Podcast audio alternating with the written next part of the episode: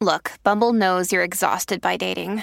All the must not take yourself too seriously and 6 1 since that matters. And what do I even say other than hey? well, that's why they're introducing an all new Bumble with exciting features to make compatibility easier, starting the chat better, and dating safer. They've changed, so you don't have to. Download the new Bumble now. Another day is here, and you're ready for it. What to wear? Check. Breakfast, lunch, and dinner? Check. Planning for what's next and how to save for it? That's where Bank of America can help. For your financial to dos, Bank of America has experts ready to help get you closer to your goals. Get started at one of our local financial centers or 24-7 in our mobile banking app. Find a location near you at bankofamerica.com slash talk to us. What would you like the power to do? Mobile banking requires downloading the app and is only available for select devices. Message and data rates may apply. Bank of America and a member FDIC. That is so crazy. A friend of mine was asking me that today. she, she, she said, uh, um, do you know why they call you Lala? And I have absolutely no idea. That's, that was one of the things I was wondering myself. But, uh, you know, when you do these roles, they get these characters' names, and sometimes they give you backdrops, sometimes they don't. And uh, you just go with it. Uh, I was just happy to have a, a name that kind of stuck out because, you know, Lala. I mean, how many people do you know? How many guys do you know named Lala? Hello, everyone. I'm Dave. And I'm Kobe. And you're listening to The Wire Stripped. It's the show where every week we rewatch HBO's The Wire. And we hear from the cast and crew and fans, and we also hear from you guys as well. Today we're going to watch season two, episode seven. It's called Backwash. Yeah, guys, and if you want to get in touch with us and talk about anything about The Wire, please do find us on social media. We are at The Wire Stripped on Facebook, Twitter, and Instagram. And here's our chat, which we recorded, as always, on the hard streets of London. He got the fire and the fury at his command.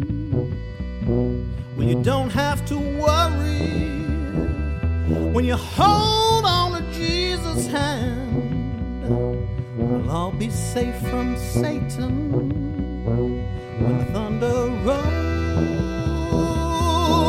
You gotta keep the devil way down in the hole.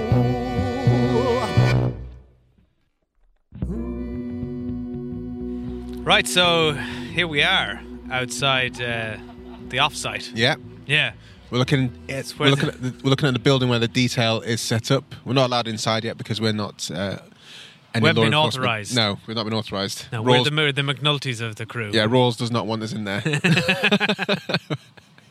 Uh, we're talking about season two, episode seven of The Wire. It's called Backwash. yeah, yeah. So what happens? A lot of um, a lot of some nautical titles to these episodes. There are. Yeah. There's um. Well, Ebb Flow was one of the. Ebb Tide was an earlier one, wasn't it? yeah. Uh, can't think of anything else. The sound of you're hearing is us frantically flipping through pages. Storm warnings Yeah. is coming up. Yep. Duck and cover. That's not one. Well, it's, it's, it's got a duck in there. That's a nautical animal. Very true. Very An true. aquatic-based They do animal. like water. Um, so yeah, Dave, what happens in Uh, Backwash? Well, Backwash. There's a, there's a, a few storylines in this. Um, we're going to save the the sort of fallout of D'Angelo's death till the end. Sure. Uh, but we're going to pick up with the Sobotka detail first of all. Um, so we meet Rawls. He's trying to get Daniels to take the homicides, but Daniels like, "No, I'm not taking these homicides." We're seven episodes in. Yeah. People still trying to shift these homicides around. The Jane Does. Daniels stays stays firm. He's he, and he's and he's been fighting with his wife, and he's told his wife, "No, I'm going to play their game. I'm going to get my." I'm going to get my Sobotka case done. I'm going to get this unit. Uh, I'm going to be a career guy. Don't worry. But as we, as we all know, that doesn't work out because Bunk, Freamon, and Beadie go to him and they say that we have to take the murders. We've got to. It all ties in. We've got to take this. We've got to close the case. So is that their conscience overriding everything? I don't know. I thought that yeah, it's a good question. I think the motivation is a little unclear here.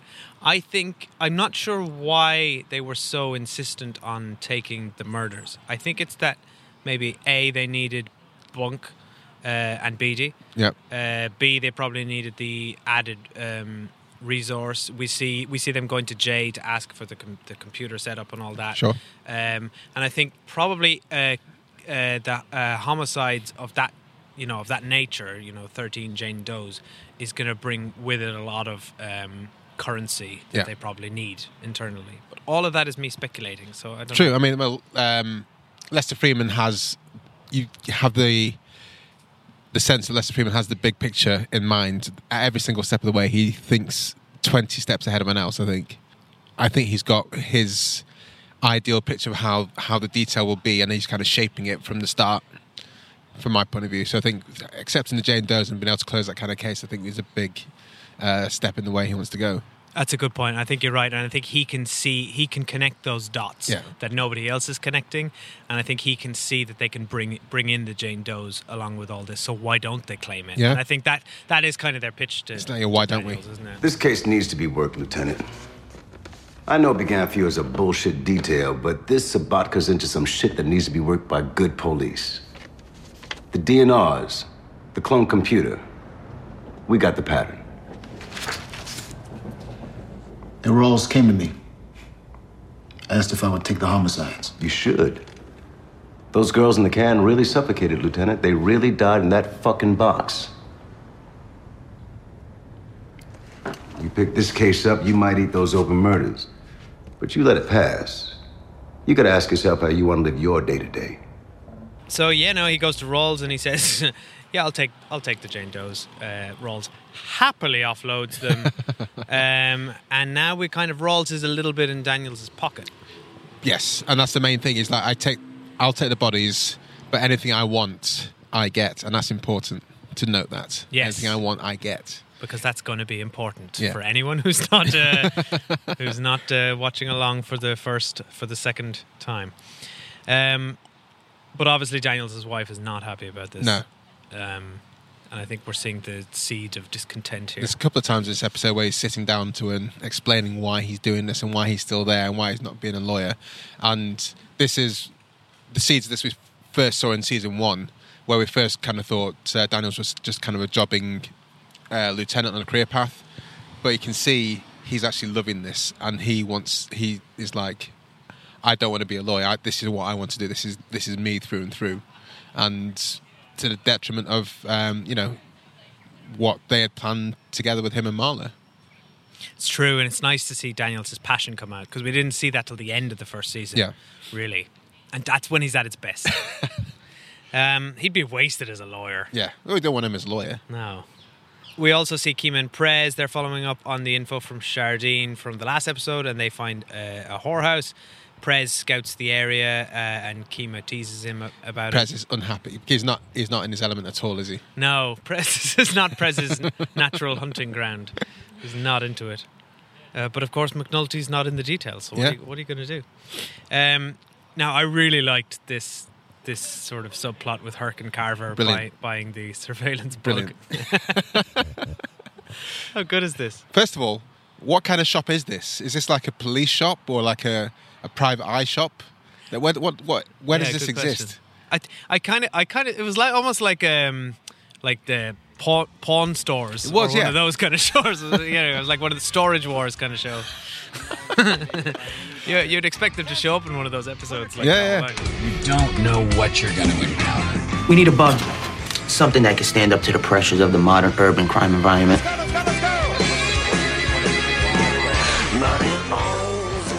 And then- Um, yeah, it's total, total like weird, like. Uh, but it's, it's, it's America. There's a lot of weird shops. Well, like this is that in it. I'm, I'm used to the concept of a. I'm used to the concept. I'm used to the concept of a a gun shop, but this wasn't that, was it? It was like it was like a a, a related industry shop. So you can imagine that you go out, turn left, the next the next shop is the, is a gun shop, but this is where you go to get your surveillance kit, where you're hunting down your you know your lover that's made you a cuckold.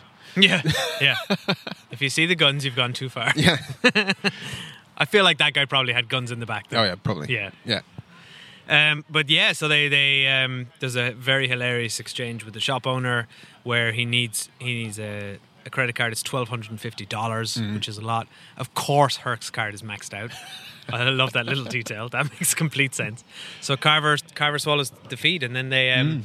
they put their sort of illegitimate surveillance tap uh, to work inside a tennis ball. Which I kind of like. This. This kind of it's kind of a little ingenious little ploy by them. It is, yeah. And it was, it was a great point later on where they've got it working, and Herc just taps Carver on the shoulder and says, "Dude." Don't you just love technology? It's great. and they both like kind of go, yeah. I thought that was so on the nose. Hey, Carl. Isn't technology the fucking bomb? Huh?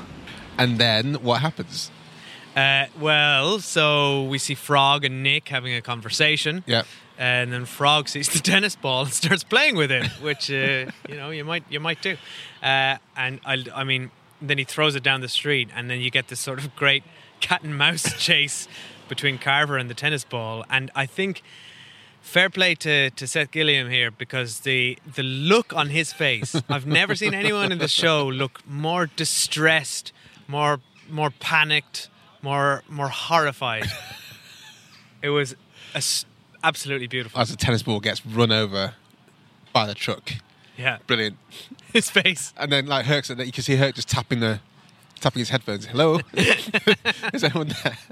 when they you know when you see them uh you know uh run over the ball This is Reign, who played Frog in season two of The Wire. man they filmed that so many times so there's a guy um who's you know if you if you could kind of picture you know the front of the the mac truck coming toward the tennis ball and then there's like essentially a um a, a, a lane of road there and then there's like a little you know area for for cars to um to park. So that there was a person standing right there and as the truck pulled by he had to roll the ball across the street and you know have this truck hit it and he's going at full speed they didn't speed that up at all you know that's that's actually how it happened and uh, just to see the way that they filmed it, I learned so much about filming watching them do that scene. Uh, it was it was so fun. Meanwhile, back at um, Back in the in the offsite back at the offsite, where we're looking at now. It's it's so pretty out here. I wish I wish you could all see it. If only podcasting was a visual medium. Uh, so we got Freamon and Beadie there. Um, they're still watching the computers. They got.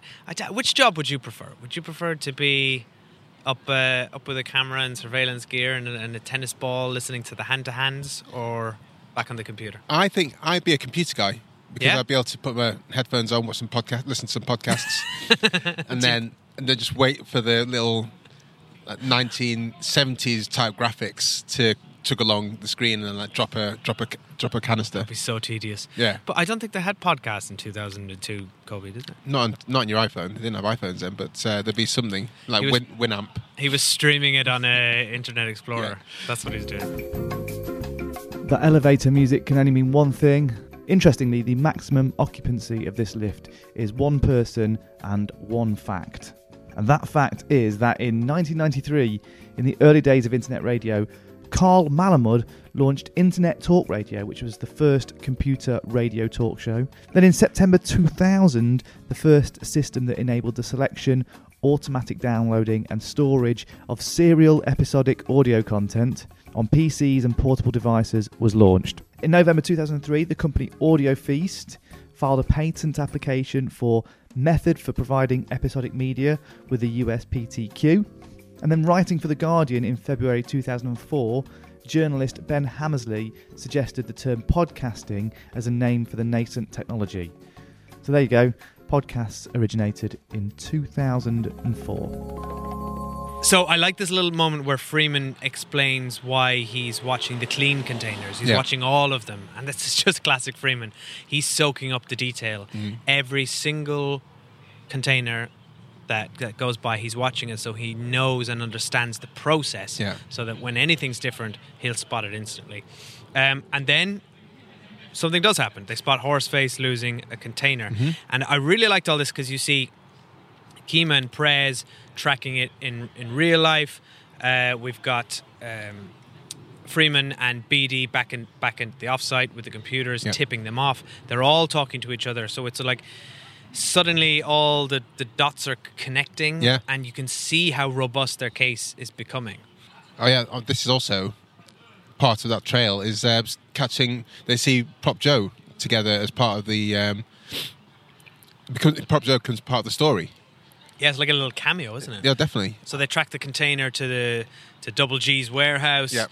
Uh, we see Sergei meeting Prop Joe. Yep. And he gets snapped. Yep. And he's on their board. Yeah. Prop and this, Joe. this is where it starts to click in why season two is a thing because this is where this is part of where get, they're getting the drugs from, which links it to season one, which then links it to season three, which then links it to the whole of the wire. And this is one of the things I probably missed the first time watching it was understanding why we're seeing the dock side of things. But as we further develop in the next few episodes, we see a lot more of where the drugs come from, then lead into into the rest of it. So we it's, it's super important this part of it. Prop Joe though is a great character, and and I love I love the way that season two opens up the, the different crews, the different politics of all of the different groups. This is podcaster Dave Pickering of the Family Tree podcast and Getting Better Acquainted. in season one, you were very much kind of following one kind of setup and some other people around that who had different affiliations, maybe. But in, in, in season two, you start to get an idea of of what the landscape is when the Barks, Barksdale crew isn't controlling it, and uh, it's interesting to see the kind of political realignments. I mean, that's again like every time those political realignments are happening when you're meeting Prop Joe, all of that stuff.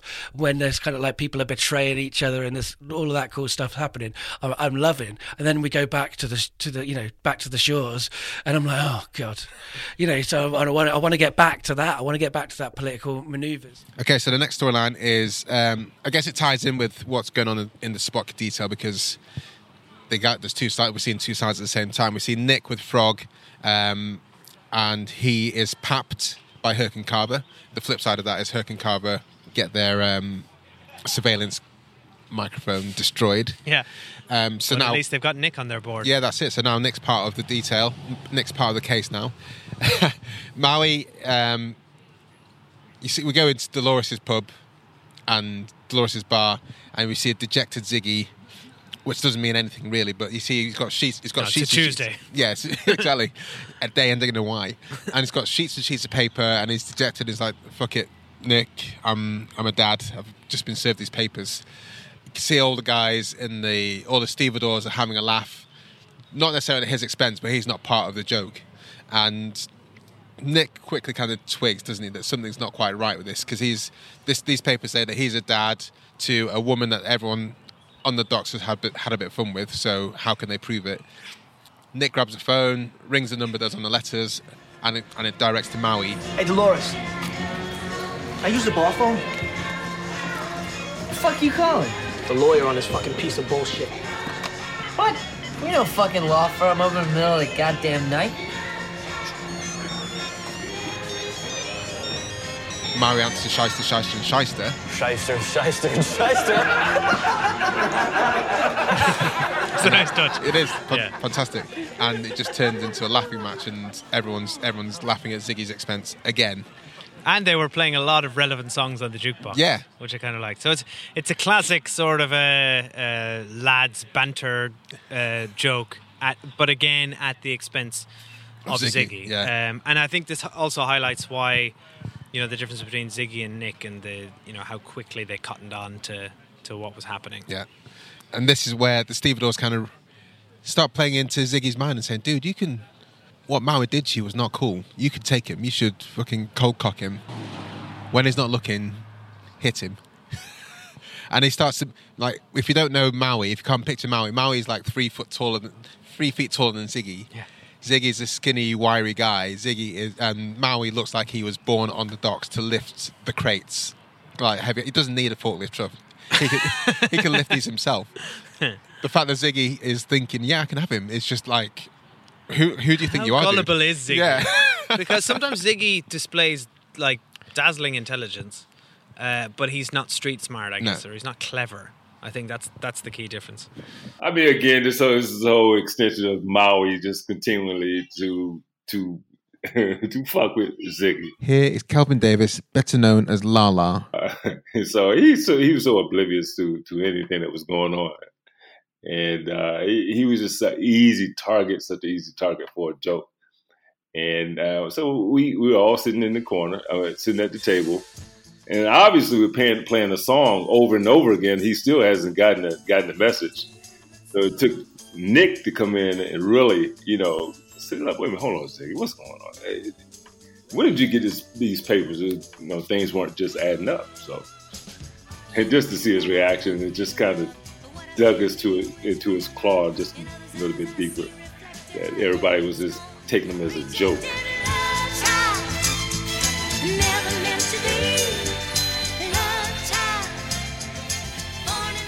We see Frank and a few of the guys um, at a seminar about robots technologies on the dock. Um, this obviously puts the shit up them because they're just thinking, well, if these robots can do all this work, who's going to man it? Where are all the jobs going to go? And the jobs are going to go to these robots. They're going to their jobs are just going to go, and they are obviously like properly dejected by it. I Um, really loved this PowerPoint presentation. it was like it was like an infomercial from the 90s. Yeah. It was dazzling. To bring goods to an exploding global economy and to deliver those goods faster, cheaper, and safer, modern robotics do much of the work in the world's largest seaport, Rotterdam. Moving cargo is a traditional strength of the Dutch, who shuttle more freight in fewer man hours than any port in the world. And now, the Dutch have modeled the future of cargo management. finally in the docks, yeah, a dock worker, New Charles, is uh, crushed uh, when a container lands on his leg. Um, his leg's crushed, and he's taken to hospital, but actually loses the leg.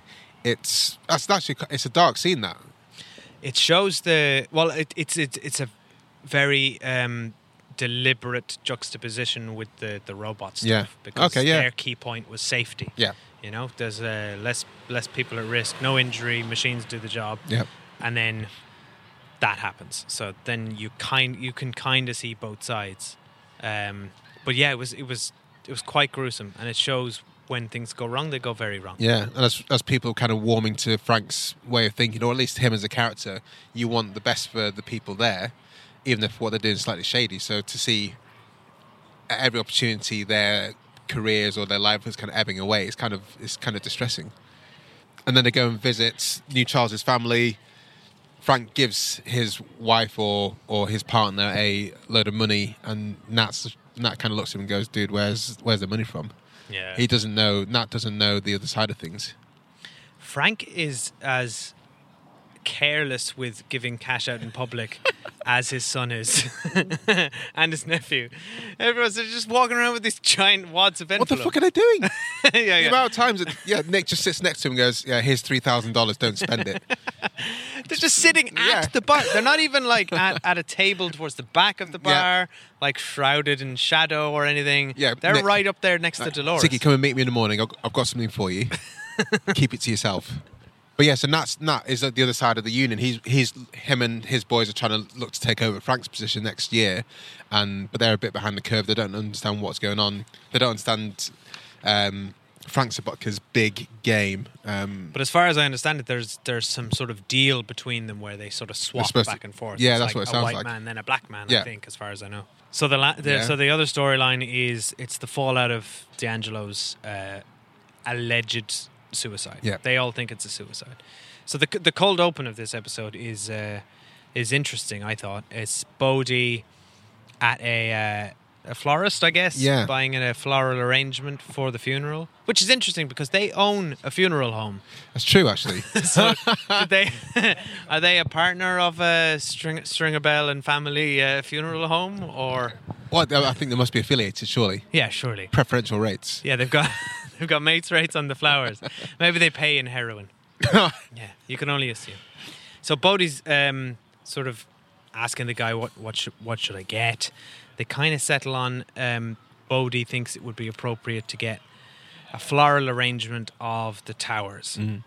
And this made me so sad because even in death, D'Angelo can't escape the towers Yeah. and and his life. He spent he spent the last remaining moments of his life finally free. He'd he'd cut off all ties with with his uncle, with the family. He was finding his own way finally, and then it was all tragically taken from him. And then all he's going to be remembered for is this. It's his legacy. It's literally going to be over his grave, and it made me so so sad. I yeah, this is one thing I'd like to point out is as we go into the funeral as well. I'm not sure we see any funerals in the rest of it and the rest of the why, but this is obviously how important his death was. Wallace died in season one. We don't see the aftermath of that. He perhaps doesn't have the people there supporting him. But D'Angelo is obviously is a Barksdale. He's one of the Barksdale crew. Is even if he's not seen as uh, high up as Stringer or Avon, or even some like Wee-Bey, it's a big it's a big loss to to their family and to to the whole crew. So for them to have a funeral and to be well attended and shown on, on the screen is like I think it's a really poignant thing actually. As is always the case with The Wire, is the death moments of your favourite characters. And so when D'Angelo uh, died, uh, it was very disappointing and sad to me. In fact, I think because that happens in like episode three or four, right? I think I was just getting over the fact that we were spending all this time with these on, on the docks, uh, and and then I was like, and now you've killed D'Angelo. Um, and it was like because like Wallace in the first season, it was as emotionally like punching as that, but it was early on, whereas Wallace was, you know, near the end. Um, and so it was, you know, and, and it was like every time one of your favorite characters goes on the wire, you're like, will, you know, they're gone from your life, you know, and you're like, will they ever come back? And you're like, will the will I be able to enjoy the wire now they're gone? And the answer is always yes, you will, because there will be equally interesting characters later on, or uh, as quite often happens, a character you didn't realize was interesting, you will then realize that they're much more interesting as the seasons go on. But yeah, when D went, it was sad, and I didn't think it. I, I didn't think it was going to happen. I thought it was going to happen in season one and he didn't die then. So I thought I was safe. And he's in prison as well, so you're like, oh, he's safe in prison, but he wasn't. I think the I think D'Angelo's funeral scene reminds me a lot of the work in The Godfather. To be honest with you, here's film journalist Mark Searby talking about season two of The Wire. I think there is a lot of similarities going on in terms of that how there are like in the godfather you have a lot of families come in. Um, you know so you have these big expansive families all come in and all shake hands with people. And i think we see that with d'angelo's funeral is that he was probably the one person who brought in all of these different types of people. Everybody knew him whether it was they knew him to talk to every single day like poot or if they just saw him occasionally or something like that. Um, so he was he was to a certain degree the center of the entire Wire universe for quite a while. And we've got to remember that obviously, you know, he was the key pivotal guy in the first series in terms of setting a lot of things up and, and, and obviously, you know, the, the wonderful couch as well. I mean, I, I think that his death scene kind of took a lot of people by surprise because people were, were like, well, how can you kill off this character? Okay, we've seen you kill off characters before, but this guy looked like he was going places. It looked like he was breaking free. And I think that's the beauty of something like that is that it keeps you on edge. It was a huge turnout. Even Prop Joe was there. Yeah. With um, a proposition, which I thought was a bit inappropriate. yes, always doing business. but um, so I guess uh, so as a reminder for everyone, what happens is Prop Joe and Stringer Bell after the funeral they mm. start discussing business. Uh, Proposition Joe offers him connect to the supplier with a, you know a sort of a 50-50 cut kind of kind of deal. Yeah. Um, and it's interesting. It's interesting to see the two of them together because they're very like-minded. Mm. They're all about uh, pennies to dollars. Yeah, yeah. And the bottom line, and it's very they're very different to Avon. Yeah. In how they do business because he's all he's hearts, family, heart, yeah. loyalty, passion. So these two feel like they can work very well together. Yeah if only they were allowed to their own devices. We should obviously kind of going back to the funeral side of things and, and D'Angelo's death. We see uh, Dee's mum obviously is absolutely distraught. We see her. Stringer Bell goes to the flat to to the wake. Um, oh, it's, it's a pre-wake. It's before the went before the funeral. And I think so, yeah. Yeah, and he, he's just trying to console her, which I don't. I'm not sure how much he's trying to console her or just be seen to be consoling her. You watch that funeral scene and you see that the interactions between everybody no there's no real crying as such there's a lot of solemn people, there's a lot of heads bowed, but nobody's really crying. And I do wonder how much this really affected people. You know, we know that it affected his mum, but at the same time, did it really affect him? I, I, I did. Sorry, did it really affect her? I don't know. This is the question. She didn't really seem overly concerned about it. You you obviously see a lot of uh, mothers who have to bury their children, and, and you know they don't get over these things. It feels like she got over it very quickly in this show because she was clearly seeing the bigger picture with Stringer and with Avon, and that's quite heartbreaking to watch. I have to say that to see somebody who was the mother and yet wasn't really the mother, I guess. Um, difficult to watch, I think, for that regard. But the funeral is very interesting because, obviously, as I said, it brings in a lot of people and a lot of people talking. Um, not about D'Angelo. That's the weird thing about it. There's there's some wonderful moments where they're talking about him, but the rest of it is very much business as usual. Even walking to the cars afterwards, you know, with Stringer and, and with Prop Joe, they're, they're talking about business deals. It's kind of gone. He's he's gone. It's not, you know, he's not even in the ground, and already he's gone. How much how much remorse do you think Stringer Bell has?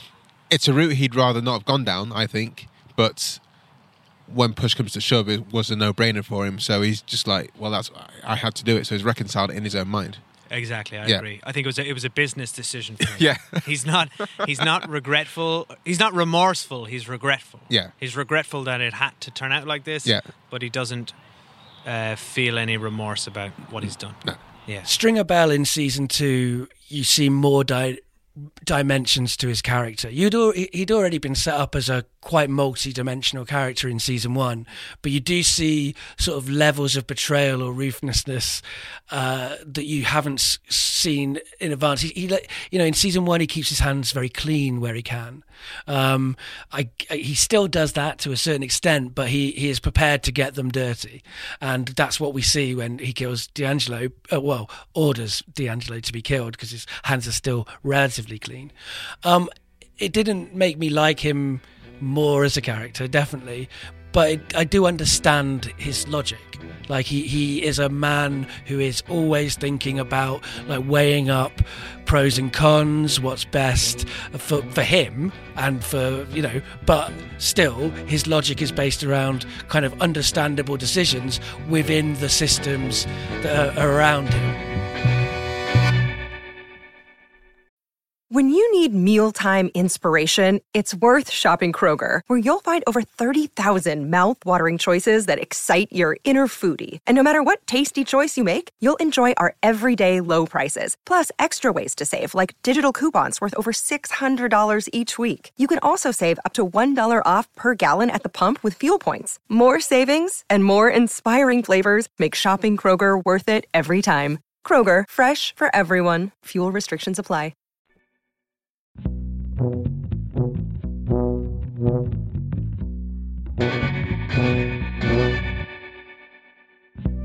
Hello, this is Alex Lawson, a journalist and podcaster with the Rabonas and Rhythms podcast. Love the show, guys. Keep up the good work. My favourite character from season two is Brother Mouzone, the surprise package hitman who arrives from New York and shakes things up and, and exacerbates the tensions between the east and the west side of Baltimore. Uh, he's a hired enforcer who wears a bow tie and a suit, and I just love his aloof attitude, the fact he sits there reading The Economist and Harper's and looking down on the rest of the uh, drug trafficking trade. His relationship with his, well, slave, Lamar, is brilliant. So, yeah, Brother Mouzone, snooty, compelling, and dangerous to view. Thank you very much there, Alex Lawson, for your burner message talking about his favourite character in season two, Brother Mouzone. Dave, how can they leave a burner message? Well, Kobe, you do it by going into WhatsApp and then you do the voice thing and then you send it to plus four four seven five three four eight three one six five eight. And if that's a bit of a pain, you can just record your voice on your favourite voice memo app on your phone and send it to us to burner at thewirestrip.com and we'll get your burner message that way. This week, we still want to know what's your favorite moment from season two? Any moment at all, what's the one that sticks in your memory? Let us know. One point in the scene with uh, Nick and Frog, I Mm. noticed that Frog was wearing a Spider-Man T-shirt. Right. And I only bring this up because in season one, I kind of thought that Avon was wearing an Iron Man T-shirt. I remember you saying this. Yeah. and I don't know. how does how, I can't remember. I don't remember how season three plays out. I don't know if Thor comes into yeah. any- anyone's uh, wardrobe or by by season five, the Avengers have assembled on Yeah, someone's exactly. T-shirt. How good would it be if the Wire universe and Avengers universe existed in the same it'd be magnificent. place? Absolutely Yeah. magnificent. Love it. So, the, what? So where would that place place this? Is well, it's well before. It'll be well Man. before. Well, it'll be obviously um, you've got Tony Stark's dad who's around and doing stuff. Yeah. Um, we're going to see Captain Marvel, which predates all of what we see in, in the Avengers canon, and obviously um, the first Avenger was set during World War Two, and then kind of so it's in there. We can we can Okay. we can forward some bullshit. Challenge challenge to our listeners. Also, create a timeline of the Wire and Avengers. And also the over. first Ant Man, Scott Pym. Oh yes, Pym, that's he- very much this period. Yeah. Yeah. So he could be he could be doing ant stuff. He's probably on string Stringer shoulder. and stuff. Do you think he's on his shoulder, whispering in his ear? Yeah, exactly. Like a sell more drugs.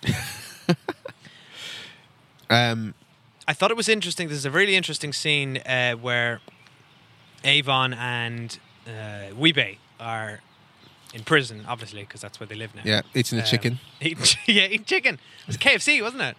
yeah, it was KFC yeah, again, yeah. Um, and they were talking about the fallout of D'Angelo's death, and Avon, Avon was angry. I thought it was an interesting reaction. To Yeah. He just sees it as he's just copped out. He's just said, right, that, that's it. I'm not going to do my time. I'm Yeah. out of this life. Avon really saw it as a betrayal, Mm. um, and a very in a personal hit. And I think it shows a little bit what of kind. Avon is a little bit of a narcissist in a way. You think he's a narcissist or he just feels that, that close to his family? I don't know. Potentially. I don't know. I, th- I think. Well, he made it about him. Yeah. He said that D'Angelo did this to spite me. Right. You know, he did this as an attack on me. That's which is an interesting way to treat suicide. He knew when he hung himself how we was gonna carry it. He knew when he did that that we was gonna be in a moment like this right now. He knew that. Nigga did that shit to hurt me, man. What he thinks to be suicide, yeah. Yeah. Oh, he killed himself to yeah, get at me. But I'll get the last laugh he's thinking. Or I I, don't know. yeah, I think it shows. It shows. A, well, it's a a real lack of perspective, Mm. uh, which we see in Avon, and I think we see a lot of that. I think his his uh, and his judgment often gets shrouded by his emotions. And Yeah. I think that's that's happening here as well. um, Wee-Bey and Avon call D'Angelo weak, um, which is pff, obviously not not what happens. Um, No, if anything, it's the opposite. Yeah. If anything, he's actually shown tremendous strength through this whole season. That's why his death is such a tragedy. Mm. It really hit trying me. to forge his own path. Yeah. So again, one of my favourite lines of the of the episode comes from Herc and Carver. Their banter between themselves. So previously we had, uh, "Hi, I'm Thomas," and uh, from from Herc trying to pull Beadie Russell, yeah. unconvincingly and hilariously. and in that in that uh, private investigator shop, whatever it's called, or whatever type of shop it is, Carver calls Herc out, saying, "The name's name's Head." Head. Dick Head. And that just that just had me in stitches. You like that? I, I, I'm such a simple guy sometimes. I do like smart comedy, but sometimes just something silly, just check, like playground banter like that, just has me in stitches. They're very good, these two. Yeah. Because the actors lived together in, in real life to try yeah. and uh, To get that, that get the chemistry going. absolutely. Yeah, and I think it really worked. really, it paid off. I, I would like to introduce a new a new feature to our show, Kobe, which is the alternative epigraph. So the epigraph is the opening Yeah. quote uh, at the beginning of every episode, and I'd like us to each episode select a quote which would be even better Than the epigraph. than the epigraph to put in. And I humbly submit to you my my suggestion for this episode, and it's from Bunk. Right. And the quote is, "I'm just a humble motherfucker with a big ass dick."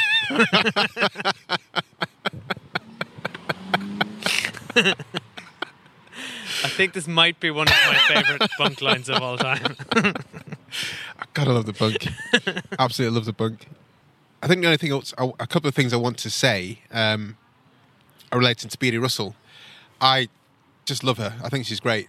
and the way like in earlier episodes where she just piles in straight away with with Freamon and and uh, Bunk, um, joins the homicide squads. Almost she just slips in, and and she's there here with the computer next to next to next to Freamon, loving seeing the graphics go across the screen. She's she's in an element.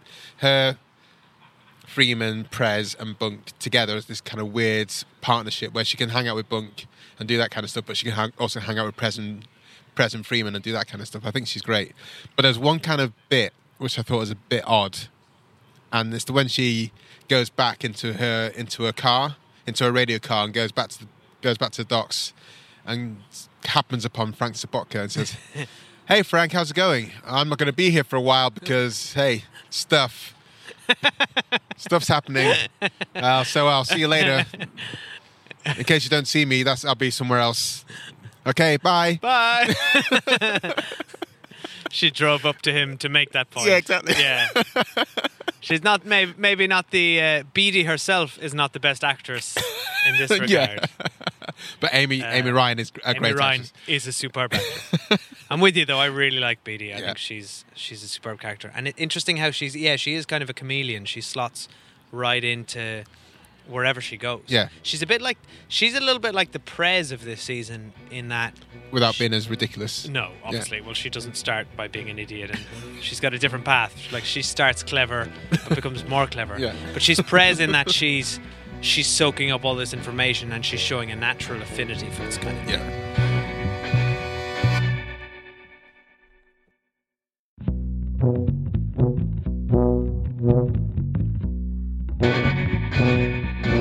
Right, that's all for this week. Next week, join us when we're going to be watching season two, episode eight. This one's called Duck and Cover And I- because there's a duck in it.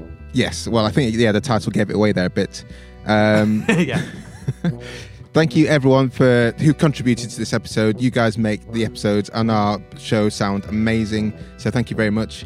Um, and thank you very much to Sonix who do all the transcribing for us automatically. Uh, if you guys need any transcription for your for your website or for anything, go to sonix.ai forward slash invite forward slash stripped and you get 100 free minutes of transcription magic. Did you say auto magically? I said automatically. That's is that their word or did you come up with that? Uh, I've, I've seen it written somewhere. Oh right, okay. I don't, well, credit to whoever did that because I'm I'm in that auto magically. But we also have to thank uh, the people who make our graphics look so good. It's Chris Sutera and Izzy Lawrence, and you can check out their work at the links in our show notes. Yeah. Uh, thank you to Sam and Martin from the Song by Song podcast for their version of Way Down in the Hole, which you can hear right now. And thank you for the guy who put their song under our voices right now. His name's Tom Wally. He's our producer, and he's T-Bone. a cool guy. T Bone. T Bone. If you guys ever want to get in contact with us, we are at The Wire Stripped on Facebook. We're on Twitter, we're on Instagram, and if you want to send us an email, which we do love getting, uh, we are burner at thewirestripped.com. And another thing we like getting is reviews because we are giant big narcissists and we like hearing nice things about this show that we're making for you. So let us know if you're liking the show. Please leave us a review. It uh, helps us out and we massively appreciate it. Thank you. Thank you. And yeah, and do leave us a review. And also, we're on Spotify, guys, so tell all your friends who are on Spotify to listen to us. There's no more excuses anymore. No, stop it with the excuses, everyone. Um, okay, we'll see you next week. see you next week. Bye. Bye.